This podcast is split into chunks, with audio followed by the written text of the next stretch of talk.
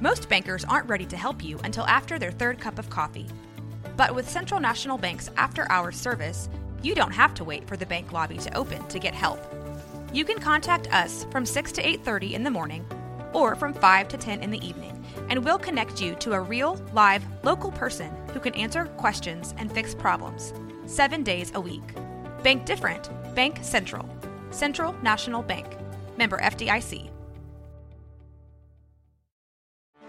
Get ready for the greatest roast of all time. The Roast of Tom Brady. A Netflix live event happening May fifth. Hosted by Kevin Hart. The seven-time world champion gets his cleats held to the fire by famous friends and frenemies on an unforgettable night where everything is fair game. Tune in on May fifth at five p.m. Pacific time for The Roast of Tom Brady. Live only on Netflix. Hey, what's up, Blazer fans? Welcome to the Blazers Edge podcast, part of the Almighty Baller Radio Network. I'm Tara Bowen Biggs, here with Danny Marang. Hey, Dan, the Blazers are on a thirteen-game winning streak. Where do we even start? I mean, just let, let's be honest here. I, I'm, at, I'm at the point where I'm fully embracing and enjoying this. Um, I, I'm still, I can't, you know what? I can't say fully. Because fully would mean that I, I am I, I'm let go. I, I'm like uh, what what's her name? Titanic, standing on the rails, with their arms out. I'm still holding yeah. on to the rails, like waiting for, waiting to hit that iceberg. You know, um, there's still always going to be that that lingering thought. I mean, the the Western Conference Finals against the Lakers. You know, that, that that's just kind of. That, I think that that's ruined me for life. Um, as, as far as, you know, just completely letting go in full anticipation of, of enjoying the awesome and what, what's coming ahead. But as far as this goes, this has been, this has been really fun. And, uh, the, the Blazers have done this now in a multitude of different ways. Uh, obviously Damian Lillard's M V P candidacy's been the biggest part of this, but other guys are stepping up to the fold, and, uh, I think that's what's making this really unique. And I think that's what makes every winning streak outside of, you know, the Warriors doing something obscene, um, really right. unique, because so many guys are stepping to the front. I have to be honest. I did not see this coming. I mean, I was, you know, at, at Summer League, um, nobody saw this you know, coming. When the, well, at Summer League, when the Blazers made it to the championship a game at Summer League, everybody knew it was Summer League, but everybody was also having a really good time and really enjoying it. And I also think was, you know, there were, there was a high degree of confidence that somehow Summer League success was going to translate to seasonal success, which we all know in our hearts isn't probably true, but you know, we all also hope could be a little bit true. But anyway, well, part of that is, saying, is, you know, is the experience. You're experiencing the win. And, and even at a, at a, at a lower level, like the Summer League, getting on a run and seeing a team kind of come together, it's it's it's a microcosm of, of what we're seeing right here. You're you're seeing guys kind right. of hitting on all cylinders, and in that, in that case, you know, there was a guy like Caleb Swanigan who came to the fore and kind of led the charge for them. Now it's obviously much different with Damian Lillard, but it's still mm-hmm. the same basic feeling, because the, they're building towards something, and as we're getting closer here to the playoffs, you can kind of see that finish line approaching faster and faster, and the reality of it all starts to settle in, and the excitement builds even more. Like this this winning streak right now, if we had it earlier in the season, um, it wouldn't mean as much with because of everything that's on the line. And we talked about this a few weeks ago, and I think you're right when you said that how much more valuable it is now at this point in the season because of how well they're playing. Mm-hmm. Well, and all, you know, the other thing is that I, uh, what, one of the things that held me back from thinking that the Blazers were really going to have a legitimate uh, shot at home court advantage is because I was looking around the league at all these other teams who were all becoming super teams, mm-hmm. and you know, unfairly probably discounting, you know, not believing in my team as much as I should have, thinking, well, like with Carmelo Anthony and Paul George on the Thunder and Jimmy Butler moving, you know, all of these things happening. I just thought the competition was just going to be so outrageous. I really, you know, didn't have an, the confidence that I should have, I guess, in the team being able to come through that, because, you know, we've talked about it before when, you know, you have continuity, how much does continuity mean when you don't have as much talent. And I think this year we're seeing what continuity actually can mean when maybe you don't have as much talent, but you've you're now starting to see the benefit of having played all this time together, knowing each other well. I mean, one of the things that I've been seeing lately that I just, that makes the game more fun to watch is these, like, tr- I call them like trust plays, these plays where they're passing the ball all the way across the court to an empty spot where they're trusting the guy is going to be there. And, you know, they weren't even attempting those, you know, for quite a while. And then they were attempting them and they were just shooting right through into the stands. And now they're making those exciting shots that I think really are a matter of knowing each other and trusting each other after having played together for so long. Yeah, I want to touch on a couple things you said there because you're spot on. First of all, with the familiarity, there's something we talked about earlier in the season that Jason Quick noted, um, specifically with Jusuf Nurkic and not fully understanding and comprehending the playbook, which to mm-hmm. me was inexcusable.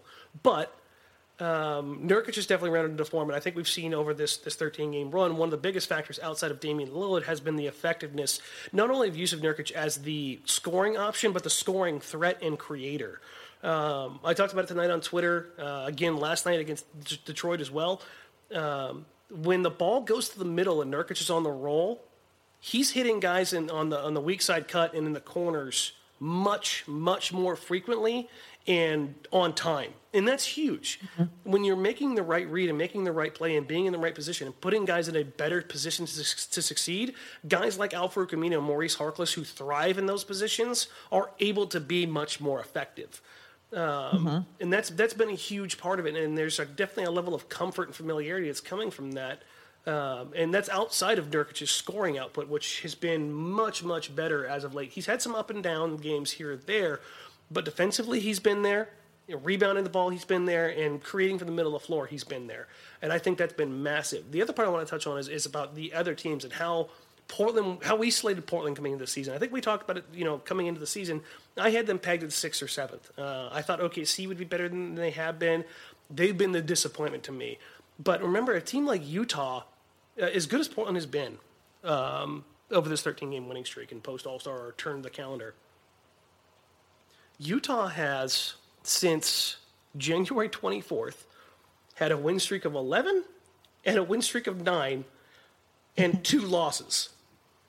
Right. That's how good that, that Utah team has been. And this was a mm-hmm. team that I figured was going to be very, very good coming this season, which is why I had them pegged down. And the Clippers, even though the Portland just beat them tonight, had they not made the Blake Griffin deal, I still think they would be right there in the thick of things. Now, they've gotten beat up and down the lineup with, with, with uh, injuries, but I still think they would be a team that would be in there, and that would be a team that would force Portland to, to be in a, in a otherwise more precarious situation. And you've got Jimmy Butler injury, uh, Boogie Cousins going down. I think that's definitely played a factor into Portland's success. But at least for me, what I'm taking from this now, as opposed to early in the season when they were dropping those games, they're winning those games, and those and the fact that they're winning their games that they should. That's the most mm-hmm. rewarding part of this. And I, I know we hit on this last week, but I'm going to keep hitting on it because that to me is the most important part of this is when you're winning the games you're supposed to win, like they have been for thirteen in a row now. Yeah, it's it's amazing to be up ten points in the last two minutes and go, hey, you know, I think we have this one in hand. Yeah, we said I, it tonight like... in the Clipper game was uh, we coming in the fourth quarter. I think it got down to four. Mm-hmm. And I was like, okay, Portland needs to stop screwing around. They need to figure this out because they're on a back-to-back. They're in L A, late-night start. Uh, you didn't quite close out the Pistons the way you wanted to last night, so some guys played a little, a few more minutes. Um, you know, it's, a, again, a late-night game. It's in Los Angeles. Uh, how much sleep did they get? How comfortable are they feeling? Back-to-back games, late in the season. Your legs can get a little weary, you know, with that mm-hmm. kind of situation. And earlier in the season, that, that game could have gotten away from Portland. Instead, they went on a freaking fantastic run. Uh, Shabazz goes off, Aminu's cannon threes, Harkless's cannon threes. Everybody's just kind of chipping in and doing something. And lo and behold, you know, they get it up to, what, seventeen? And they mm-hmm. walk away. And that's that's such a stark contrast from what they were just a few months ago.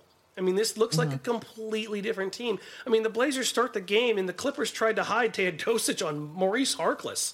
In the past, the Blazers would have just opted to say, eh, screw it, and find something else. But Harkless had been playing so well, they ran straight post-ups for Harkless and said, go get yours. And it turns into Harkless kicking out to Aminu for a wide-open three because the Clippers had to help. I mean, that's the kind of a basketball the Blazers are playing right now, where everybody's just kind of feeling themselves.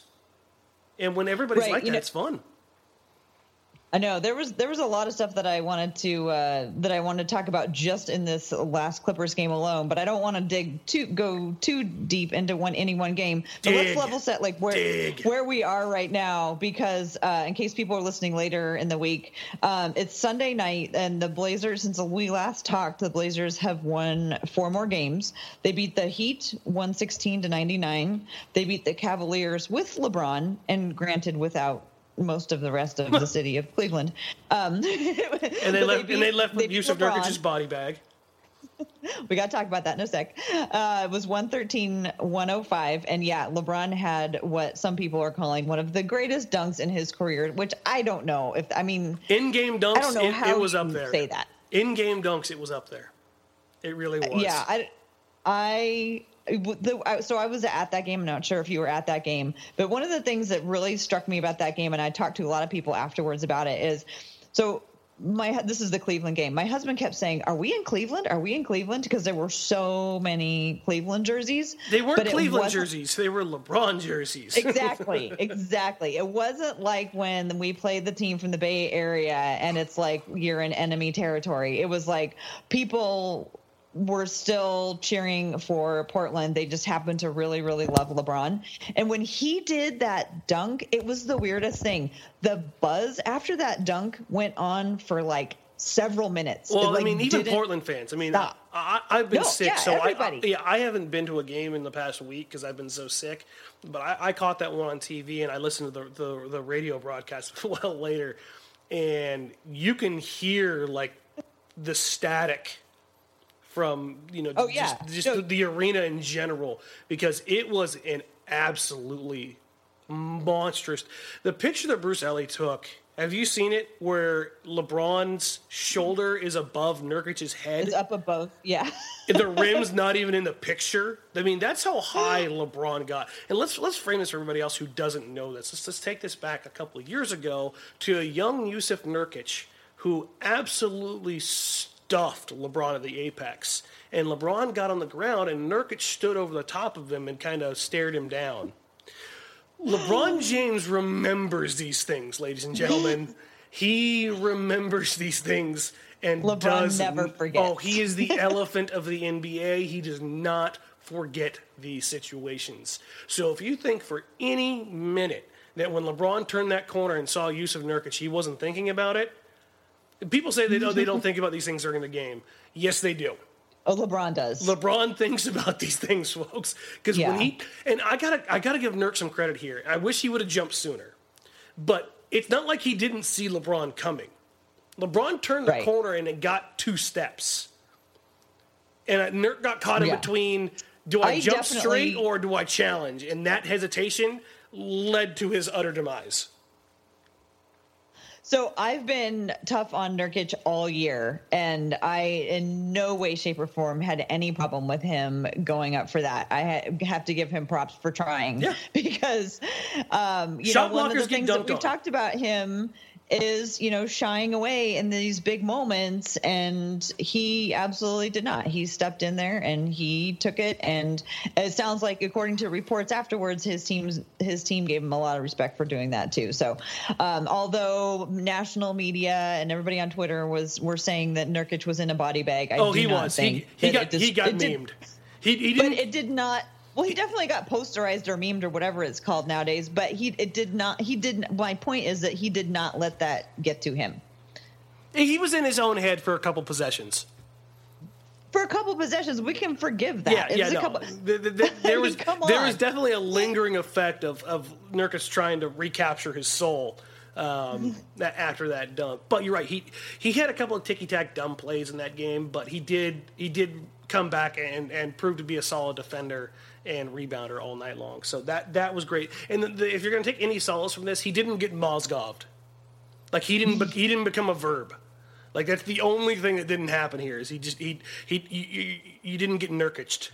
So yeah, part of it is just because Nurkic is hard to say, but but also, you know, the, the, just the last point that I would make on this and about all the games that they've played recently, you know, most of them in this uh, in this winning streak, is that they've been fun. They haven't Absolutely. been a. An you know an ugly slog. They've been uh, they've been fun basketball to watch. You know, starting with the fun defense, and then now we've seen we're seeing so much movement on offense.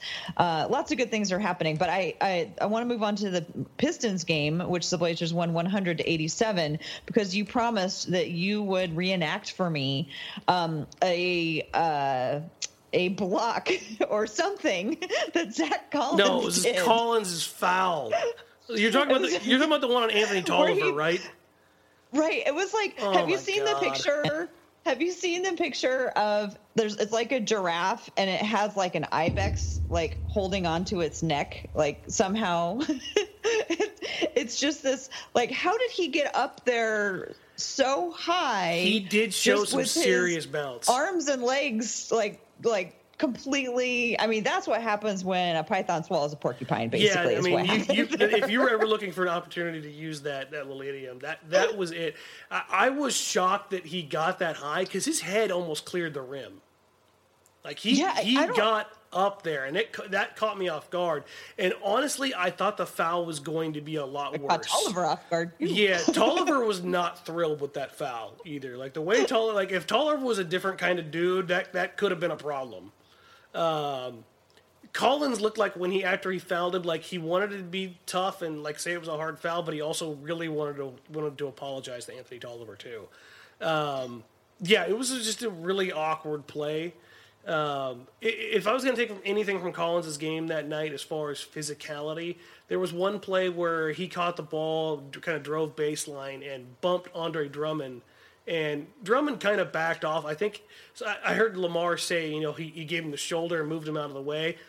I, I'm not going to be that kind. I think Drummond just didn't want to take the foul in that opportunity because I don't think he thought Collins was going to finish it through contact. But it was nice to see Collins try to, to be a little bit physical, because really the last time I, I saw Zach Collins really try to be physical with somebody was um, Jameer Nelson or David West, and both those opportunities and those both those chances went strongly against Zach Collins, and to see him succeed in that vein was at least nice and rewarding to see. And as the, the Blazers replay is showing right now, the, the post-up play of, of Harkless to Aminu just popped up, and that was a great way to start the game. But um, Collins has had I... some up and down opportunities over over this winning streak. He's had some good games. He's had some stinkers. Uh, the Clippers game, he was he was really bad in the first half. I mean, he was he was really bad. Um, he he kind of redeemed it in the second half by coming out and making a few plays. But we're, we're seeing, I think, what is much more normal for a rookie, the ups and yeah, down type plays. I don't want to just let you get. I don't want to just let you get away with saying, say, oh, somebody was really bad, like. No, he I, was in the, half, think, in the first half. In the first half, he was bad. He was he, he was really bad. He was really the only bad spot for the Blazers. Bad for bad, a rookie, or bad just for bad, the situation just bad in that general. He was like, asked to do. He he. It wasn't a good matchup for him. He was in the wrong spots at the wrong time. He he was fouling in situations where he shouldn't be fouled. Like it, it, he looked much more like he had at the beginning of the season. Um, he came back in the I second half and, and redeemed a lot of that. So it, again, that kind of stuff though. That doesn't bother me nearly as much. That's more of the rookie stuff that I'm I'm accustomed to seeing. Is then the, what the bothers you so much? I didn't say it bothered me. I just said it was really bad. It was. You said that kind of stuff doesn't bother me that much. Well, what kind of, I'd like to know what kind of stuff does bother you that much. Um, playing outside your limitations. Okay. That that's that's the and kind of thing that really. But what are some of the things that he does? Is it when he when he's playing outside his limitations? Because what I mean, I think one of the things that he's struggled with uh, more, um, you know, at the beginning of the year especially, was he had a really hard time scoring. Um, that has come. I don't know if it's come back because I don't know like what it looks like back, but he is scoring more. He's and, taking the shots he should take, say, especially at the three-point line. And he's line. taking them without hesitation, yes. And I just I appreciate that yeah. so much. Taking the shot you're supposed to take is definitely a, a, a nice turn for him. Uh, he's since the winning streak started, he's shooting forty-four percent from three on almost two attempts a game.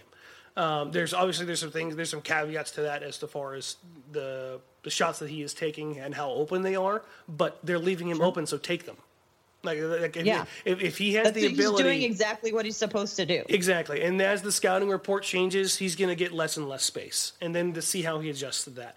Um, like, I, I, I'm, I'm not going to sit here and, and beat on Zach. He's he's playing much better than he was earlier on. That's without a doubt. Um, okay, I think that's that. I think I'll take that from you, Dan. Yeah, no. I'll take again, that from you about Collins. Again, the same thing with, with Collins that I've, I've said all year. It's always been about tempering expectations. Like he had that twelve and five game, and everybody acted like he just went off for thirty and fifteen.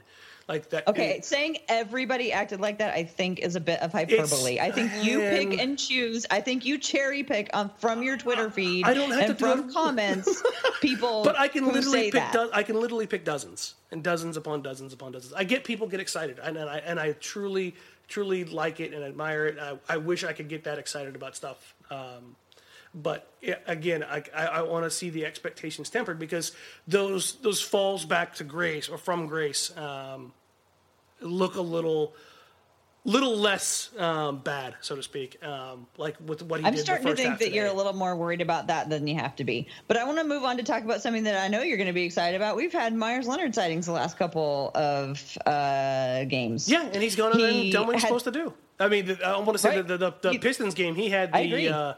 The the drive and kick pass where he was looking to dunk.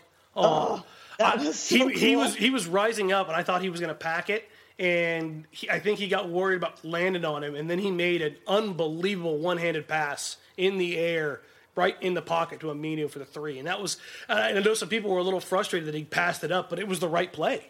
That that's what Portland I, has been doing. They've been getting the ball to the middle of the floor and kicking it out to the guys in the corner. And I was talking to my dad about this, and, and he something he really was excited about, not just from Myers, but the bigs in general, how the middle of the floor has become a weapon for Portland again because the guys on the outside, and Aminu, Turner, and Harkless. Turner!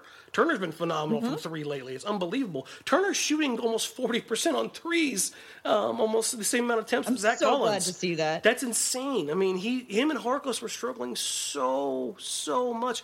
Harkless is shooting over fifty percent on almost three attempts a game since the, this winning streak. I mean, you, if you want to point to guys that, that are the, the, the biggest keys to the success right now, it's the non-shooters turning into shooters and how much space the Trailblazers have off the pick and roll now. Guys aren't two, three, four, five feet off their men in the corner sagging in to help on Nurkic anymore. Nurk's got the ability to catch one-on-one in the paint and make the decision whether to, to spin move, whether to drop step, to post up, continue going to the rim, or kick it out to the corner. And the, the Blazers' offense has been humming for the last, you know, thirteen games now, based mostly on the action that starts with Damian Lillard and Jusuf Nurkic. And it's because the other guys are showing up and knocking down those shots. Mm-hmm. So there's space. So at the beginning of the year, we were very concerned about there was no, there was no floor spacing. Too crowded. Yeah, I mean, Nurkic right. had – not only that, the Blazers compacted the issues by straight posting Nurkic. Mm-hmm. So you're posting him up against a static defense – with a static offense where the help's already closer. Now the help's further away, and Nurkic is catching on the move, and the defense is is, is further out in order and in a worse position to react and make the correct play or to, or to contest, alter the shot or pass. And with those, you mean they're further out because they're guarding those guys who are going to shoot threes? Correct, because they're now they're okay. worried when Maurice Harkless is shooting fifty percent from three. You gotta stay like tonight. With with the, he was on one tonight against the Clippers, and the Clippers they didn't yeah. change their game plan. They didn't say, "Hey, Mo, keep shooting." They said, "Maybe we should play him a little bit tighter," mm-hmm. and maybe they yeah. should have played the odds. I, I I don't know, but the the way that they adjusted was, "Hey, we need to play him tighter and leave Nurkic in one on one and let him do his thing." So there, uh, there's been. Uh, we put out a call for some questions, and we also have uh, a listener email. So I think we should go ahead and address some of the things that people have been asking. Yeah, let's uh, get to, been, the, to the email first. Let's get into it. You want to start with the email? Okay. Yeah, let's get to the email. So we heard from Mister Toasty Burger. I didn't. I thought that was a great name. Mister Toasty Burger emailed us, and here is what Mister Toasty Burger asked: what moves would Portland have to make if they want to contend in the near future? I really feel the door is closing for our chance. The time is now, but at the same time, is that realistic? What are your thoughts? So I look at this question kind of as like it's great right now, knowing how everyone looks when they're playing their best. And now that we see kind of like what the ceiling is, what's the thing that they most need to address? Because like earlier in the year, it was like when they were playing so inconsistent, it was like really hard to like, where do we even start? But now I think that you can see like possibly what people's, you know, real roles are going to be. Now, how do you address any gaps moving forward? Yeah, and this is something that we've talked about uh, in the, the Blazers Edge Slack and uh, Blazers Edge Night, the staff dinner and everything. The, the options that Portland has coming this offseason um, aren't entirely clear. And I think that perhaps that this run may shape and dictate that. And I don't know if that's necessarily a good thing or a bad thing, but it's it's, it's definitely going to be a thing, in, in, in my opinion. Uh, and by that, I mean, we've talked a lot about how it's not likely that the Blazers bring everybody back. Uh, it'd be one or two, maybe three at the most guys uh, of the re- of the restricted and unrestricted free agents. And the more I think about it, the more I think that Portland's going to find a way to just bite the bullet. And I don't say that lightly, because if anybody's ever heard me over time, um, people can say that Paul Allen has all this money and everything and he'll spend it no matter what. Um, no, he won't. he, he, I, I have it on very good authority that he won't do that. Um, but I think that they can make a decent case that the, this team, as currently constructed, is as good as it's going to get, and you're not going to be able to move anybody um, necessary to make the changes that you want to make uh, on a wholesale level. That's the Evan Turners, the Myers Leonards, the Maurice Harklesses of the world as far as their contracts go. And Portland's just going to put themselves in a really, really crappy luxury tax situation, and that's just the way it's going to be. Uh, while that part of it sucks, what we're seeing from this team right now is that it could, it probably has the potential to be, if they if they do this for eighty percent of a season, probably a fifty-five win team. That's a damn good team. Mm-hmm. That's something you can get behind. And then you hope and pray that Dame and C J play through their contracts, and you get to the last year of all those bad deals, and that you can move those bad deals to another team to add that piece and get a year, two, maybe three of Dame, C J, Nurkic on their on new deals with one more big time piece added to it, um, and and really push for it then. And, and what is that big time big time piece? Is that big time piece whoever it was that we weren't they weren't able to bring back? It no, it, it sounds it, to it's me a, like it's a you're free kind agent. of saying a free agent or a so trade. I, I, Right, I know, but like to fill what gap? Because it sounds to me like you're thinking that over the next couple of years, the Blazers are going to continue to pretty much stand pat with this current roster. They're going to pay for it, but they're going to do it. Yeah, what my, my idea is that at the end of those contracts, is they all come up at the same time: Turner, Leonard, Harkless. Right. So you've so got not next year, but the year after is yeah, the final year. Yeah, you have forty million dollars in expiring contracts at that point. Mm-hmm. That's a lot of money you can move to a team that's trying to get off another deal. So if they make incremental creases, if they continue to do internal development for two more years, then and you know by then they win like, fifty-three do all games, sleep with their win eyes fifty-seven closed, games, and be right on that. Then cusp. They add that one more player, and you're gonna get you're gonna get a year with right. with, with that guy yeah. and Dame and C J and, and Nurkic. When Anthony Davis comes. Anthony Davis is a free agent. Kawhi Leonard's a free agent. Draymond Green's a free agent. You know, what what situation are those teams going to be in? And does the idea of, of taking on a bunch of expiring contracts and hitting the reset button, does that inspire a team to, to pull the plug? You you got to so be you, there, the right place. To, and it, it's it's a long shot. It's a big time yeah. gamble. And yeah. but but being in a position to make that move, and I don't like it because it's almost rewarding the team and the franchise for, for making bad deals. But in the oh, position in the position they're currently that falls in, so much into the kind of chaos that I love. But if, I mean, if they're in the position that they're in, there's if you look at it realistically, there's not a lot else they can do about it. Mm-hmm. So, so play the hand that you have. And hope to God that you can you can land that, that you know that big kicker on the river. That that's basically what we're looking at. That, that I think that's ultimately going the big to big kicker on the river. I don't get that poker, a, po- po- a reference. Poker reference. Oh, okay. You know, you, you, you'll have to explain that you, to me one of these you, days. You're waiting for that last card to come up for you, so you can hit that, that royal flush, that straight flush, however oh, you okay. want to look at it. Okay. So you're you're, okay. you're, you're hoping it lands for you. Um, and again, that you're you're playing a long game there. The odds aren't in your favor. Um, this this isn't the Hunger Games. You know, may they ever be in your favor? Mm-hmm. But uh, I, I think that's so the, you can pull it off. I think that's the only real opportunity that the Trailblazers have right now, barring something else out completely out of left field happening. Uh, mm-hmm. and, and again, that's that's the in the mold of the trading C J McCollum, and I just don't think that's going to happen. I I, I know I've, I've beat that drum for a long time, but I think we're at the, the point where that's just, unless something drastic happens, that that's just not going to happen.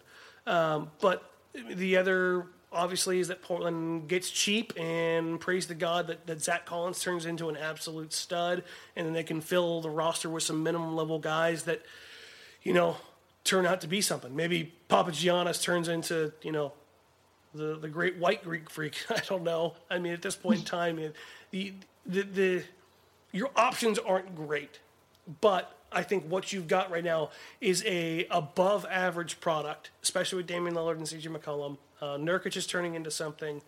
And did you just say this team is above average, Dan? Mm-hmm. Like, we should have, like, air horns going off because you were, like, so set in them being mediocre for such a long time. This is exciting. This is I, worth celebrating. I said this, this coming into this team, into this season, this team was a sixth seed, and it wasn't because they weren't a good team. It was because the teams in front of them looked better. I said that this team was a forty-six and a half win team. Um, You're always talking about mediocrity, though. But it didn't look like they're going to find a way to get over that. And I, I'm I'm fully willing to admit that I was wrong as far as Damian Lillard concerned. I, I thought he had a half a gear left in him. I didn't think he would ever put himself in M V P level discussion. I figured he would, he could get to superstar, and that would kind of be it. And that would just be by getting to the free throw line more, upping his field goal percentage, upping his free throw or his, his field or his three point percentage. Um, little bits of efficiency that kind of came together to, to take him up into that truly elite status. But to to find that other gear to get into the M V P level, top six, top, se- top seven players in the league, I didn't think he had that gear in him. And that has meant more to this team than I ever thought possible. Well, and what do you think about the rest of the role players finding out their roles and them clicking too? Did you think that that would be that that, that would really show up as much as it has this year? Uh, I think, or do you think it has? No, and, and here's the thing: is that the N B A in general, just teams in general, role players are going to kind of come and go. Then that's why they're role players. Uh, Maurice Harkless, if he was consistent, I, I wouldn't say a word about his contract. If Maurice Harkless was giving this team twelve, five, and three and being a two-way player, much like Al-Farouq Aminu is giving them ten, seven, and three, right, night in, and night like, out. And, like, Maurice Harkless has been, like, the last, you know, three or four games. He's really been He's, he's, really he's been, been above – yeah, he's been above anything I, that I would expect or demand from him. Like, if he was a guy that was consistently giving you twelve points, five boards a night and generating a steal and some fast break opportunities and knocking down threes at a respectable rate, he's he's worth ten million dollars a year. And I've always said that. It's, it's the same. It's the same thing I've said about Myers Leonard. If Myers Leonard was out on the floor and giving you um, ten and five in twenty minutes a night, and just stretching the floor from time to time, he, you're you're slightly overpaying him, but it's not out of this world to, to say ten million dollars a year for a, a seven footer who can hit a three, rebound, and and play uh, interior defense is, is a big time overpay. Um, Think how great it would be if Zach Collins can do that on his, sometime on his rookie contract. Yeah, and that's what we've talked about for years. Portland Trailblazers, they have to find a way in order to be successful, and not just with this current group, but any group, because of they aren't a free agent destination, they have got to find ways to get guys that play above their their pay scale. That's mm-hmm. that's always, always, always been the case. The only time I think that hasn't been true is with the um, – the pre-Jailblazers ninety-seven to two thousand one teams, because every, when they got Scottie Pippen, yeah, when when everybody was basically getting paid on, you know, that scale time period, everybody was balling out. The the guys that were quote unquote underpaid got traded in Jermaine O'Neal, you know, mm-hmm. um, everybody else that were, were, was commensurate with what they should be, um, but you were getting production from nine guys, so it didn't matter. Let's wrap up Mister Toasty Burger's question so we can move on to the Twitter questions that I know you I got a couple of those tonight. Yep. Um, so it sounds like to me you're saying that they are probably going to actually stand pat, at least with their major players, and they might bring on some other uh, smaller contract players, but you don't see them trying to fit in somebody and, you know, like a big superstar any at this not, point. Not, I mean, you, they can't financially. Not being able not, to not for what, at least for a couple of years. Yeah, unless unless they find a way to trade one of these guys away, they just can't. Okay. But I mean, yeah, we, we, I, we we've got the. Uh, That's the not go- a sad answer. No, but we, we've got the GoFundMe that's that's, that's out there. Shout out the uh, guys at Trailblazing trying to bring LeBron to Portland. Um, so you know, there's always there's always that opportunity. Um, yeah, he could sign for like one or two years, and or he could sign for just one year in L A, and then he could come up here. Yeah, exactly. So let's do a tour of all thirty teams to finish out his career. As, as long as he doesn't well, hear while he's in his, in his early to mid thirties, I'm okay with it.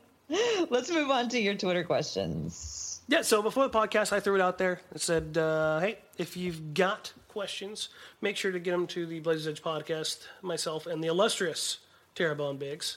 I know, and I've never been called illustrious before. It was very exciting. There you go. Uh, Timmy at Dub, Dub Me Crazy P D X asks, over or under forty-nine wins. So what, what's your thought on that now, Tara? The Blazers are sitting at, what, forty-four now? I yeah, I I thought we were going to win. I thought they were going to win forty-five this year. So it looks like I'm going to be really wrong. I think I think fifty's in reach. I think that's a great. I think that's a great goal.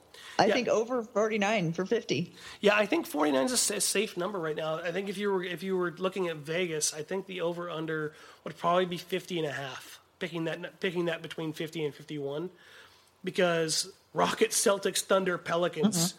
Are the next yeah. four games.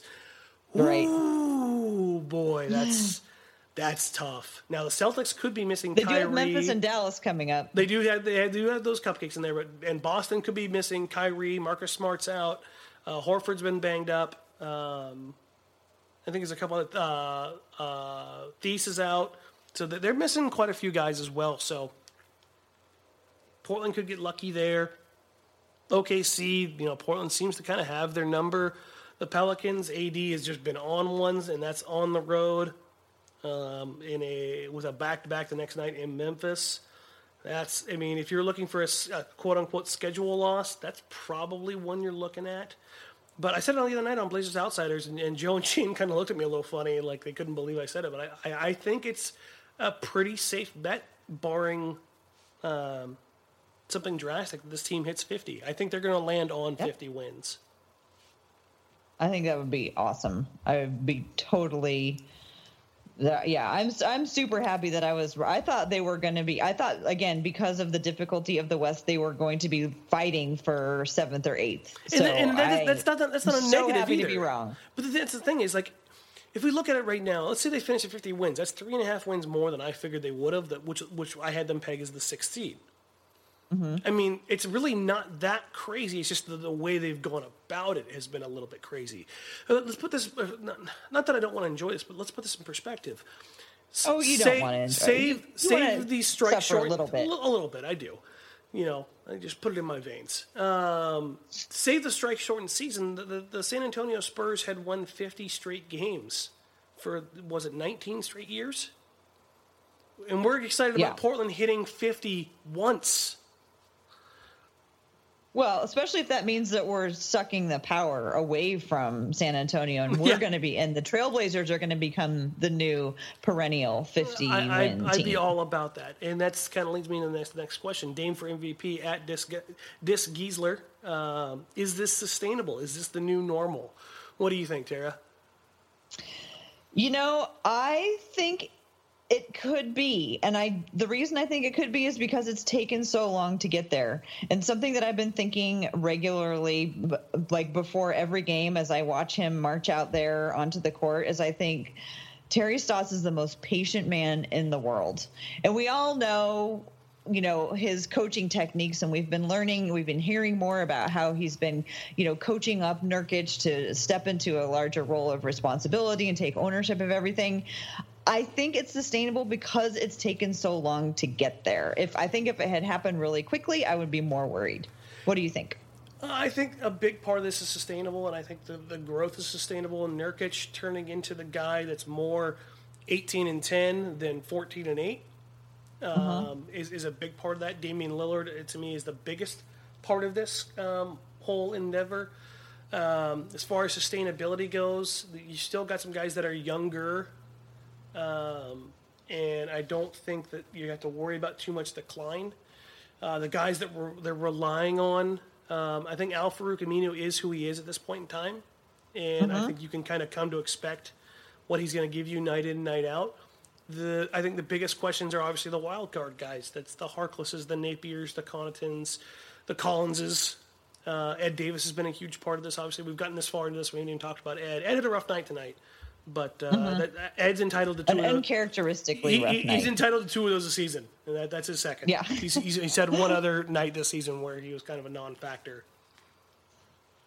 But uh, but yeah, Ed, no. Ed is Ed is allowed that, so that, that that's totally fine. Just really briefly, I want to mention the two guys that have just been uh, signed for contracts. And I don't want to read too much into it. But what I'm thinking is that, um, you know, Papagiannis, he's seven feet. He, again, he's another seven foot tall guy who's only twenty. Mm-hmm. I had forgotten how young he was.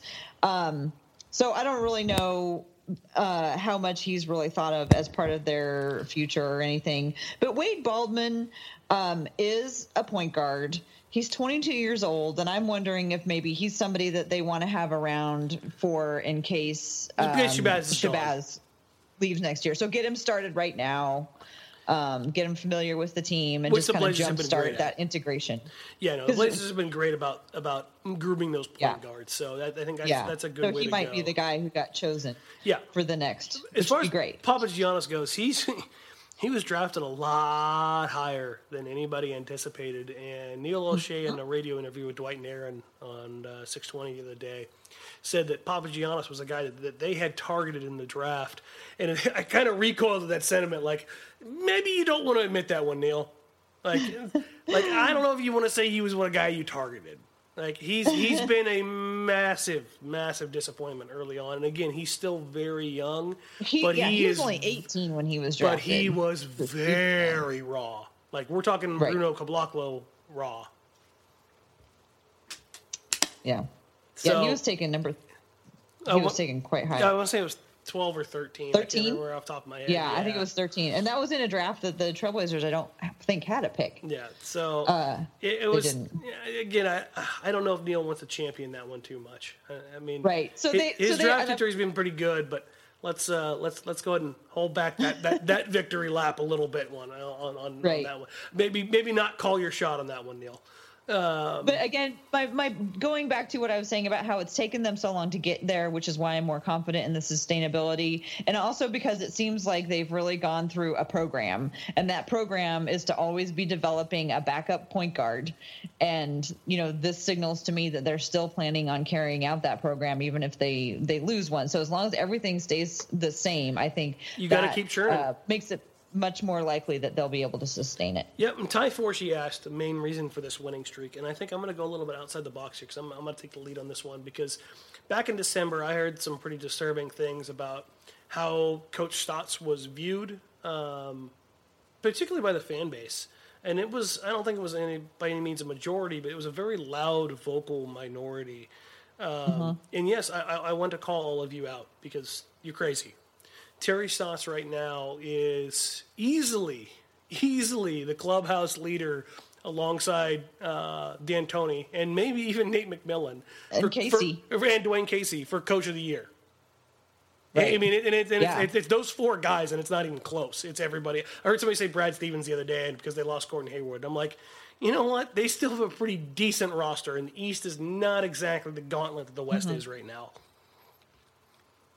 But we yeah, heard we yeah. heard about how the Vulcans put out feelers about whether or not it was a roster issue or it was a coaching issue. And clearly, clearly, this is not a coaching issue. And I, I want to give Stotts his credit and his due here, because he's probably going to go down outside of Ramsey as the, the best coach the Blazers had in the modern era. I mean, he, mm-hmm. he is that good. Um, he tied uh, Nate McMillan Um, for most career wins um, last night, and they passed him up tonight. Um, mm-hmm. And I think outside of Damian Lillard, Coach Terry Stotts is the biggest reason why this this winning streak has been possible, because everybody was questioning how he was tinkering and how he was using the team and how he was trying different lineups and how he was he was fooling around with different things. It was because he was trying to get the most out of his team at a time when they were really struggling. And now we're mm-hmm. seeing him do those exact same things, and nobody's questioning it because they're winning it, because guys know that when they get called upon that they have a job to do and they have responsibility, and that's all built on what Terry Stotts has done and the relationship he has with his players, not just as a coach, but as a human being, that I've heard echoed so many times by every one of these guys. Um, the impassioned responses that you get from Damian Lillard and Jusuf Nurkic and C J McCollum and Maurice Harkless and Al-Farouq Aminu and all these guys about how much they love their coach, not just as a coach, but as a human being. Cody Sherritt, who was the Blazers social media guy, made it a point to, to show how much Terry Stotts means to his team on it when, when he left the team a couple months ago. As a human mm-hmm. being, that's the kind of impact Terry Stotts has had, not only just on this team, but this organization. And I think none of this is possible unless you've got a guy like Terry Stotts leading the charge. So shout out Coach Stotts. Right. You got no argument for me there. I I think, yeah, none of the, you know, like I've talked about them, all the role players finding their roles. None of them would have, I don't think, found their roles the way that they have without Terry Stotts to help them, you know, become become that. Yeah, no, I, I don't I don't disagree one bit. And I mean, I've I, I'm going to sit on my, my soapbox here and champion Coach Stotts all I can and all I will, because I truly believe that he's one of the, the, the top coaches in the league. I think there's the pantheon of, of coaching right now where it's Greg Popovich, and there's that next rung where you've probably got Stevens, you've got Spoelstra, you've got Kerr, and I Kerr. think and I think Terry and Casey and D'Antoni are, if they're not in that group, they're right on that heels of that group. And I think they're championship caliber coaches. I mean, Terry Stotts has done it. Dwayne Casey's done it. They both, they did it together as assistants in Dallas. Um, mm-hmm. And D'Antoni has the opportunity to prove that he's he's among that group here in the playoffs. So I'm um, just so glad that in December everybody didn't throw up their hands and dismiss the coach and say, let's start all over again. I'm so glad that I was legitimately scared. Like from what I was yeah, hearing in the background, I was too. there there was some stuff that I that I heard that that scared the living bejesus out of me. I didn't. Yeah. I didn't think that, that Stotts was going to make it into twenty eighteen, and I'm so stoked that he did. So, right again, I, I think outside of Damian Lillard, the biggest reason for this team's success, not just in this run but this season, can clearly be laid at the feet of Terry Stotts. Nice. You got any more uh, Twitter questions? Um, I got a random question from Chris Norby, and it's literally titled "Random Question." W T F? Why do right. why why do bigs always want to touch the ball after the free throw? And then he follows that up with, is this just my perception, or is Baz getting much less playing time in the rotation lately um, since the team's been playing better? Um, first of all, uh, it's a routine thing, and bigs just kind of always, they don't get to touch the ball very much, and so every time they get to touch the ball, they want to touch it, especially when it comes off the rim. It's, it's just rebound practice. It's, it's just a thing, because as a big man, you're at the end of the block right there, and the ball always kind of falls to you. So you got to grab it. And when the ball's near you, you got to grab it and touch it. It's just that's. Just, well, you're also the tallest one, and you can reach it first. Yep, and it just becomes like it becomes second nature. Like when it's around you, you grab it, and you got to touch it. And you got to make sure it's still good. You know, and you gotta make sure it's still ripe. Um, as far as Baz, Baz has fallen off quite a bit, but I think tonight he showed he's still very much viable. Uh, and very important to this team. He struggled there for a bit, but I think we've seen more of Portland shortening the rotation with the guards a little bit more, and because the offense has been more predicated around Damian Lillard, I think he's been out there playing less off the ball with when Shabazz is out there with him, and so that that's limited Shabazz's effectiveness a little bit. And so you're saying that when when Shabazz comes in with Damian, Damian still maintains the role of point guard? Yeah, he's he's still the, the primary, primary ball handler. Primary ball handler. Where earlier in the season Shabazz was, was doing that, and Damian was working off the ball. And while that did increase Damian's efficiency, I think that did stifle the offense a little bit because, and this isn't a shot at Shabazz, it's it's Damian Lillard. You want the ball mm-hmm. in his hand as much as possible. When you look around right. today's modern N B A, you want your best scorer, playmaker, creators with the ball in their hand as often as possible. And with when that was happening earlier in the season, um, when those minutes were staggered that way, and it wasn't for long stretches, but I, I think that's that's been a not a key piece, but a, a part of why Portland has been more successful lately is because the ball has been in Damian's hand more, hands more often, which has kind of neutered um, Shabazz's effectiveness. But when Shabazz has gotten on a roll, which he's done a few times in this streak, um, you can see that he's still still got it. What do you have, eight assists tonight and one turnover? I mean, he he was phenomenal. And he's coming tonight in playing great defense, too. That's probably the overlooked part of this, too, and I'm glad you brought that up because you're right. He's Him and Harkless and Aminu have been ball hawks lately. Um, Portland getting out in the fast break and generating open court opportunities has definitely led to a lot of these runs where the game gets mm-hmm. close or Portland gets behind. They Earlier in the season, they were not getting those points, whereas mm-hmm. now they are generating those opportunities. Starting in that that U, that game in Utah is I I don't know exactly when Harkless started really getting so many steals, but that's when I first started to notice it was that game in Utah where he had like six steals in the first half or mm-hmm. something. Um, and I don't know if it's just because he's figured out that, oh, my arms are a lot longer than I thought they were, or if he has started to, um, you know, read uh, uh, or absorb the scouting reports more and being able to anticipate where those passes are going to be. But he has been so effective in that this year. It's um, it's it's been really great to see that come out of him. And I mean, just tonight against the Clippers, there were steals, there were blocks, there was this. This defense thing is exciting. Well, yeah, I mean, let, let's frame this here. The, the Trailblazers were not only dead last in fast break points, they were historically bad in fast break points for long portions of the season. They were averaging less than five fast break points a game. I mean, that's right. Yeah. That's nuts. Okay, over this winning streak. And that was because they weren't even getting fast break opportunities. No, it wasn't but, like they were getting fast breaks and then blowing them. They no. were just like not even getting the opportunities in the first place. Yeah, and now in this winning streak, they're not great. But they're they're at ten point six fast break points, which is, I mean, when you're getting that much more production. More than double? Yeah. yeah I mean, that that's at least respectable now. I, I would like mm-hmm. to see closer to fourteen or fifteen. But, I mean, when you weren't getting any, and now you're getting some, and you're holding your opponents relatively low in those um, categories, um, then I think you're doing okay. Mm-hmm. Before we totally leave the, the defensive discussion, uh, I have one question I wanted to ask you, and that is uh, tonight during the broadcast, Calabro mentioned something about Aminu getting some uh, de- Defensive Player of the Year recognition. Now, you know that I love Aminu, um, and I love watching him, and I've been especially I've been watching him play defense. I mean, he was just, you know, following LeBron around all night during that game. And he, whoever's the best player, Aminu is on LeBron them. LeBron was like, on one that night. And LeBron was, I mean, Aminu did what he needed to do. But I think he, if he you, did everything he could yeah. do. And I think if you want to see the, the box score reflection, you can take a look at what he did against Blake Griffin. Blake Griffin has historically been a matchup nightmare for him. And mm-hmm. halfway through, into the third quarter, Um, Blake Griffin looked like he didn't care anymore. And I don't know if that's a part of the, of the, the, the fact that he's in Detroit now and the he state did. of that team. He, I, I feel so bad for him. but uh, Aminu was really, really effective on him for the first time in a long well, time. Blake Blake had bullied and beat him up. I mean, when, when Detroit beat the crap out of Portland earlier in the season, Blake mm-hmm. Blake abused Aminu. And it wasn't for lack of Aminu trying. Blake was just going. He was going hard. And Aminu just didn't have an answer for him. And, and the other night he did. And like, as far as like defensive player of the year, he'll he'll never win it. But I think he can get some consideration. I can see Aminu getting a vote mm-hmm. or two. Um, seeing him make an all defensive team is still probably a stretch, but I definitely think he deserves consideration, especially for what he means to this team. Here's why I think it's more likely he's going to get consideration this year is because the Blazers are actually, you know, depending on which ratings you look at, you know, between like five and seven in their in their defense.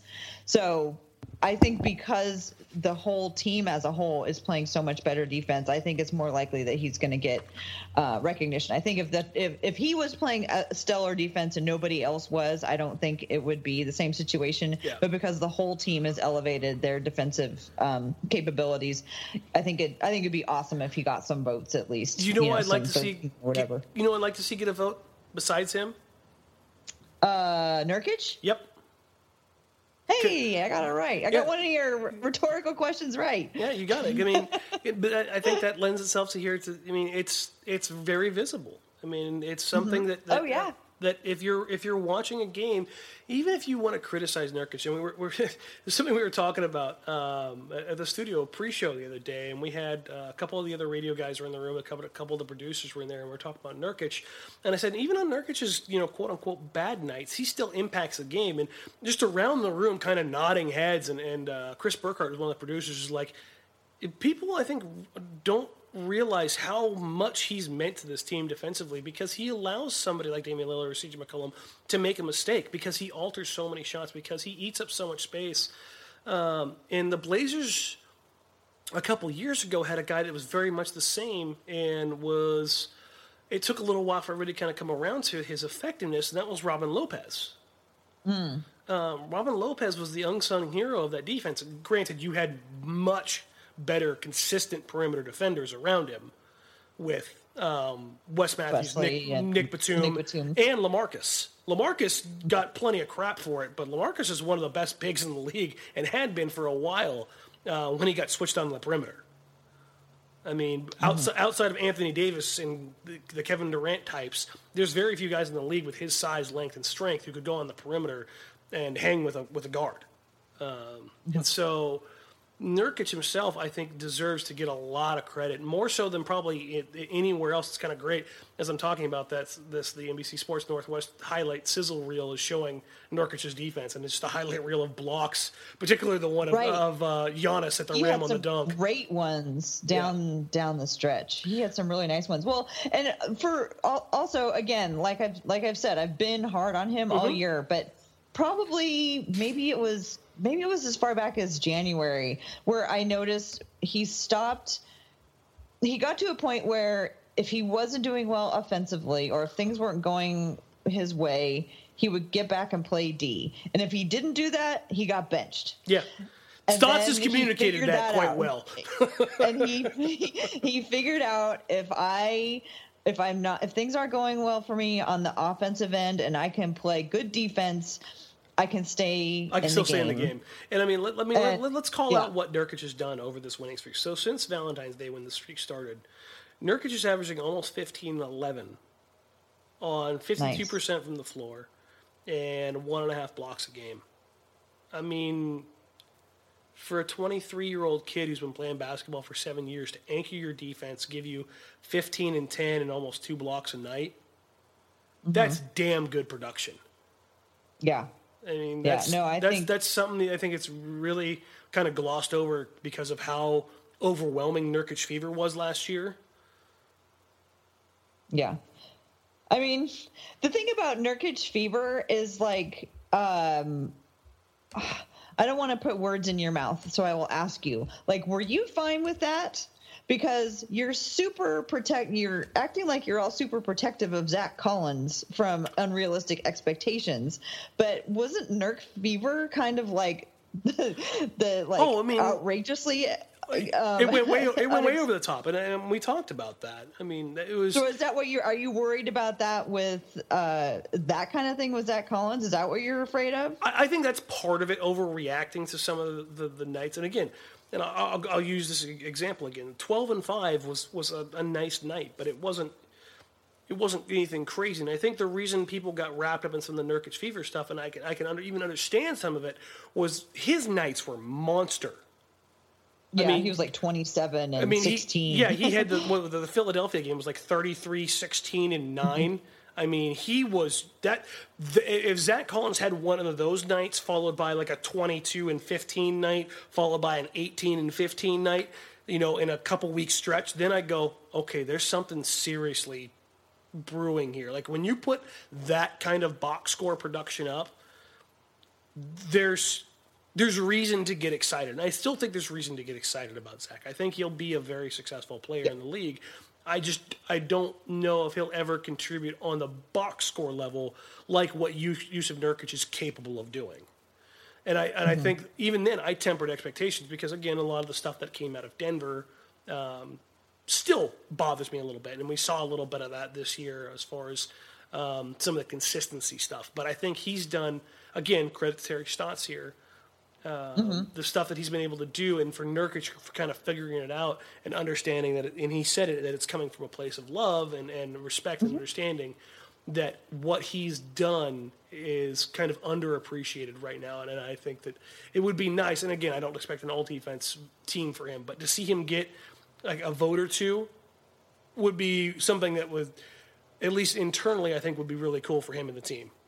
That, that, that well, being you should recognized. Know that the Blazers Edge podcast is talking about him as a defensive player, getting defensive player of the year recognition. That could be like the title of the of the podcast. There you is, go. You know, do Aminu and Nurkic deserve defensive player of the year recognition? There you, you know? Go, folks. So, so that they as, know. You're, as you're listening, you can know that, that Tara was the one that came that came up with the headline this week. There's a first time for everything. Hey, I, you know what? I'm, I'm just here. I'm just here to talk and do headlines, Tara. It's your show. Hey, do we have anything else that we should touch on before we call it a night? It's getting pretty late. We should probably yeah. No, we we, uh, we should wrap this up. Wrap this up.